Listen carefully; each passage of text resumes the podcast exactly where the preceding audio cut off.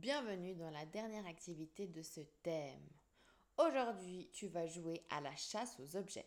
Je t'explique.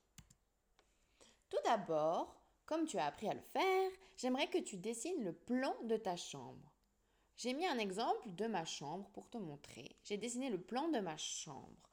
On qu'il y a mon lit, une étagère, la commode, l'armoire, la porte, le tapis, le radiateur, les fenêtres et le meuble télévision.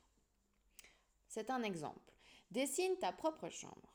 Une fois que ton plan est prêt, j'aimerais que tu choisisses un objet, que tu demandes ensuite soit à ton papa, soit à ta maman d'aller cacher cet objet dans ta chambre. Tu ne dois pas regarder, c'est une surprise.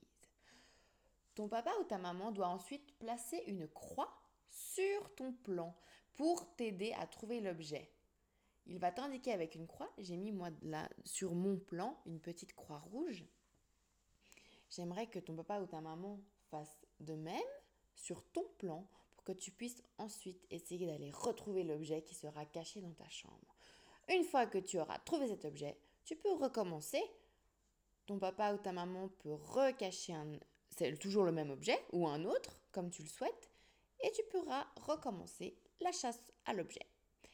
Et voilà, c'est la dernière activité. J'espère que tu vas t'amuser et que tu as appris plein de choses. À bientôt!